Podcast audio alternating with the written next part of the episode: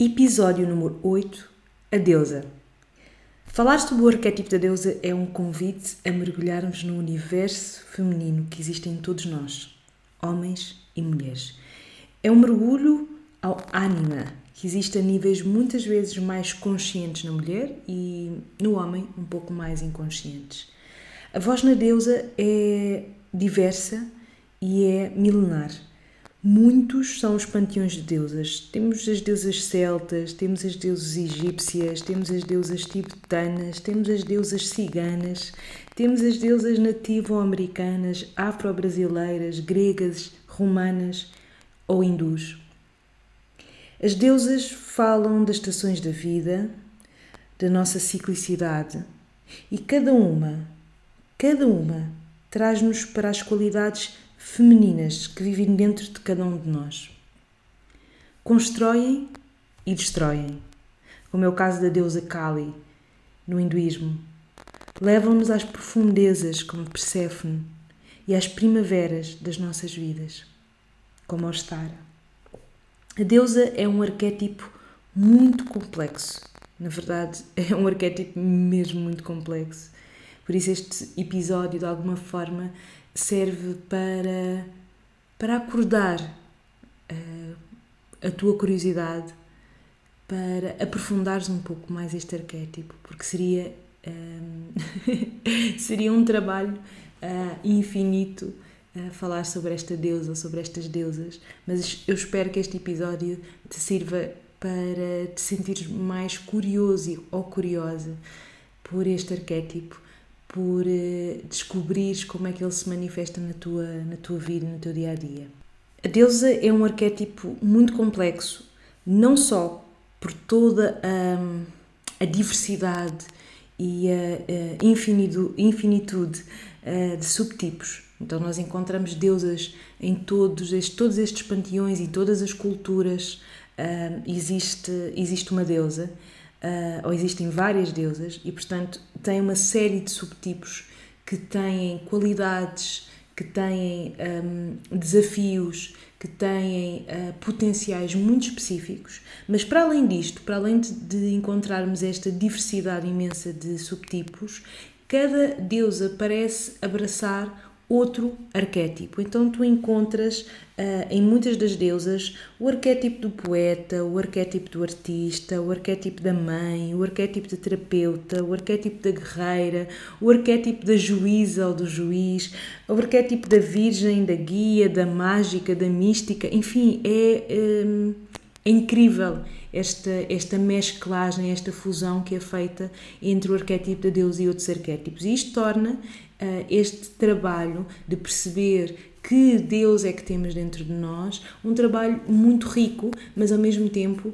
um trabalho uh, muito, muito, muito profundo, com muitas, muitas camadas e muitas dimensões. Então a deusa, como um arquétipo mais universal, e é isso que vamos falar aqui hoje, ela integra o poder, a sensibilidade, a elegância, a graça do feminino, não é? a fisicalidade do feminino, a beleza.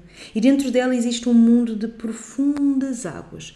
E normalmente há muitas deusas muito ligadas à água que falam exatamente isto, deste universo emocional que é vasto, que é muito rico, não é? que está enraizado uh, em, numa, numa profunda sabedoria do feminino.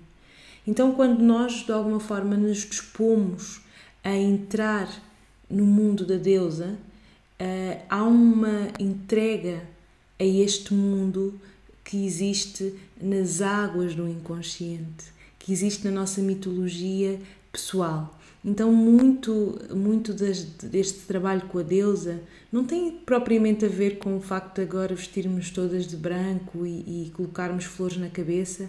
Isso também pode ser uma forma, não é? De alguma forma de explorar e de brincar com este arquétipo, mas é uma disposição, uma predisposição para uh, nos entregarmos àquilo que é o mundo profundo, às águas profundas do nosso inconsciente. A sombra da deusa vai referir-se um, a uma das suas histórias, não é? Mas está relacionada com a utilização desarmoniosa das suas qualidades femininas. Então nós temos a vaidade, o orgulho, a inveja, a competição, a destruição de si mesmo e do outro, a indulgência, não é? A crítica e a manipulação e o uso muitas vezes egóico do seu próprio poder. A deusa tem um poder imenso, tem um poder totalmente alinhado com o poder do Deus. Então eles têm exatamente o mesmo poder de criação, mas muitas das vezes esta deusa ou se está pouco desenvolvida dentro da mulher, ou o suprime ou o utiliza de uma forma completamente desordenada. Por, exemplo, vemos, por exemplo, relacionamentos familiares em que a mulher tem este, este arquétipo mais vivo e se ele está mais desequilibrado, ela muitas das vezes é chamado pé de vento naquela casa, não é? Ela tem, tem desafios em gerir este poder de uma forma que seja um, harmoniosa, clara, prática e, um, e pouco crítica do outro. As deusas também estão ligadas aos elementos, não é? Então nós temos deusas da terra, temos deusas do ar, temos as deusas da água e temos as deusas do fogo. Elas são deusas muitas vezes lunares e muitas vezes associamos o, o, o papel da deusa à lua, mas também existem várias deusas solares. Elas ligam-se aos elementos naturais como os vulcões, os rios, as cachoeiras, os desertos e os arco-íris. Podem ser deusas mais locais, é? ligadas às tradições locais, um, ou associadas a uma tradição cultural de um grupo ou de uma uh, localidade, ou serem mais universais. Existem deusas que nós sentimos e percebemos são um, transversais aos locais e à cultura uh, de cada lugar. Todos nós as conhecemos, independentemente da nossa linguagem e da nossa proveniência étnica. Para começar o teu trabalho com o arquétipo da deusa, hum, eu acredito que o mais importante é começares por definir um, e por escolher duas a três deusas com as quais sintas maior afinidade. E essa escolha uh, precisa de começar primeiro por uma pesquisa, por uma busca destes, destes arquétipos. Existem vários livros no mercado um, que falam sobre deusas, basta ir a uma plataforma online, a uma, a uma livraria física e vais encontrar imensos livros uh, sobre deusas e que podem ser deusas então, como eu dizia, mais direcionadas para uma para um panteão ou podem ser pode ser uma abordagem mais psicanalítica ou psicológica da deusa. Seja como for, esta pesquisa é importante ser feita para que tu sintas não é? Nós tu, vamos, vamos olhar para as várias deusas e vamos sentir de facto maior afinidade com uma, ou com duas, ou com três. Então, normalmente eu peço que escolham três deusas e que após essa identificação haja um mergulho é? na mitologia e no simbolismo de cada uma dessas deusas. E isto procurando nessa mitologia, nessas histórias, as qualidades, é? um, os desafios, um, a medicina, o ensinamento, a sabedoria que cada uma dessas deusas comporta na sua visão. É? E que traz também para aquilo que é o teu dia a dia e para a tua vida pessoal, profissional e relacional, uma visão mais madura dessa força interna que já existe dentro de ti. Então, esta é a fase número um e tem como principal objetivo encontrares a tua deusa interna.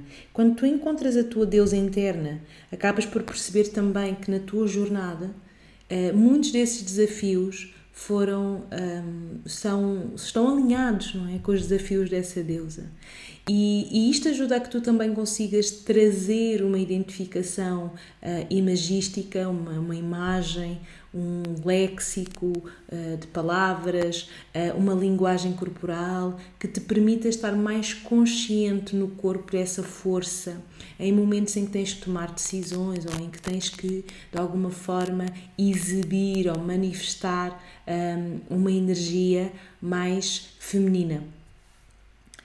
Uh, a título pessoal, eu posso dizer que os meus, os meus 20 anos foram anos em que eu uh, me apercebi com maior clareza da presença da, da deusa Atenas na minha vida. Então, uh, toda a minha história fala de, de uma menina, não é? Que de alguma forma, tendo passado por alguns desafios a nível de abuso, um, desenvolveu uh, este, este arquétipo de deusa guerreira, não é?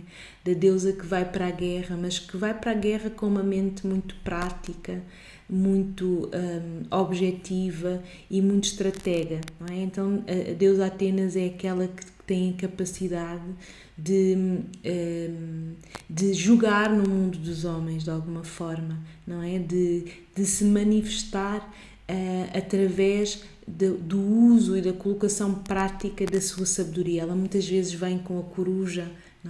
no seu ombro. Então, por exemplo, eu lembro-me que em pequena o símbolo da coruja era, uma, era um símbolo muito forte para mim e eu não sabia bem porquê, não é? Então, dentro da minha psique, dentro do meu psicológico, dentro do meu inconsciente e da minha simbologia pessoal, a coruja tem um lugar uh, muito especial, a questão do, da sabedoria. Um, em termos de cores, por exemplo, eu adorava o amarelo. O amarelo é uma, é uma cor solar, não é? Mas é uma cor também muito ligada a Atenas, é muito ligada ao intelecto, à utilização da mente, da mente organizada, da mente clara, não é? Da mente prática, da mente estratega.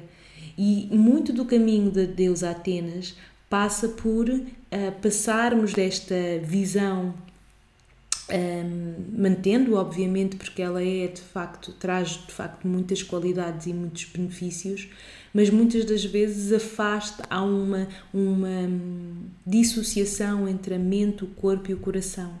Então muita da minha jornada nos anos dos meus 20 até aos 30 que eu sinto que está agora a estabilizar tem sido a de eu conseguir estreitar essa essa hum, essa ligação entre a mente entre o coração e entre o corpo. Então, decidir, aprender a decidir com o coração também, confiar no coração e na vulnerabilidade do coração. Um, para conseguir tomar decisões mais integradas e mais sustentáveis para mim e para quem está comigo.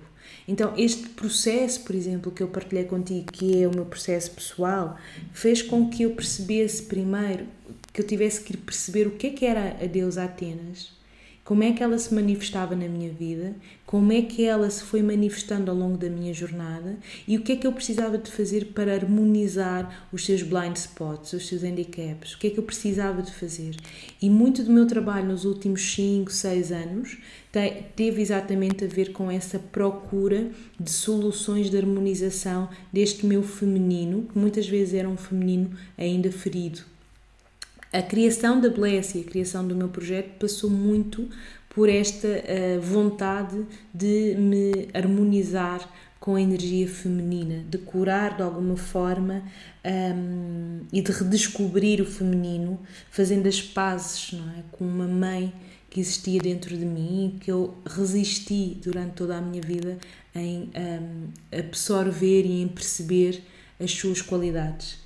Então, um, de alguma forma, este trabalho mudou em muito, uh, e que foi um trabalho essencialmente interno, mudou em muita forma como eu me relaciono comigo mesmo e com o outro. E, e, na procura de alguma forma deste, deste regresso ao feminino que eu fiz através da jornada de Atenas um, acabei, acabei por perceber que precisava de cultivar e de harmonizar com outros arquétipos do feminino.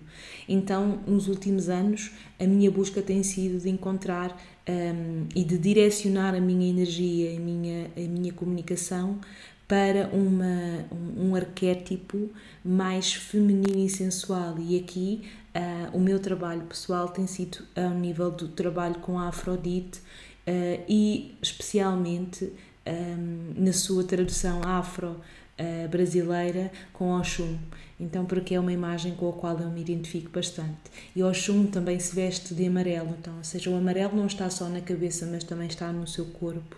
Então, toda esta energia solar da água, mas das águas que são doces, não é? Que são, que são acima de tudo, uh, sensuais e puras. Então, esse trabalho é a minha jornada e aquilo que eu te convido aqui é perceber como é que tu também podes encontrar nestas duas ou três deusas Primeiro, aquela que tu consideras que é primordial, aquela que se manifesta e que está mais presente ao longo da tua história, e em segundo, nível, como é que estas, esta, esta energia se pode harmonizar com as restantes duas. Então, qual é a narrativa que estas duas a três deusas contam juntas e falam sobre ti, falam sobre a forma como tu fazes escolhas emocionais, como, como tu fazes escolhas relacionais, como tu geres a tua sexualidade e a tua intimidade, como tu geres a tua saúde. No fundo, como é que esta, esta, este alinhamento com a voz da deusa que há em ti pode transformar e melhorar potenciar aquilo que são as tuas qualidades inerentes. Equilibrar a atitude masculina com a atitude feminina, equilibrar a força com a intuição, cultivar e manifestar a bondade. E eu, eu pararia aqui neste terceiro ponto em relação à bondade. E ainda ontem ouvia, não me recordo onde, mas ouvia este, este convite um, nesta fase em que nós estamos na quarentena, um, olharmos para a bondade não como um, um, um processo uh, ou uma escolha pontual, mas como um estilo de vida. Então falava-se da bondade como uh, uma competência de inteligência. É? E, e, e, a mulher, não é? esta deusa, ela tem uma profunda bondade. E aquilo que nos está a ser pedido, eu acredito que é essa provavelmente a principal razão pela qual este arquétipo surgiu, um, este, este episódio, tem a ver exatamente com este regresso à bondade, o regresso à deusa. Não é? é preciso muita bondade para lidar com o conflito. E nós sabemos que o conflito está a proliferar pelo mundo. E, e as causas estão a acordar, as vozes estão a acordar, um, e há tanta coisa para fazer tanta coisa para resolver, tanta, tanto sistema para reformar, que esta bondade, esta característica inerente à deusa, é uma característica fundamental para nós desenvolvermos, homens e mulheres, no momento presente.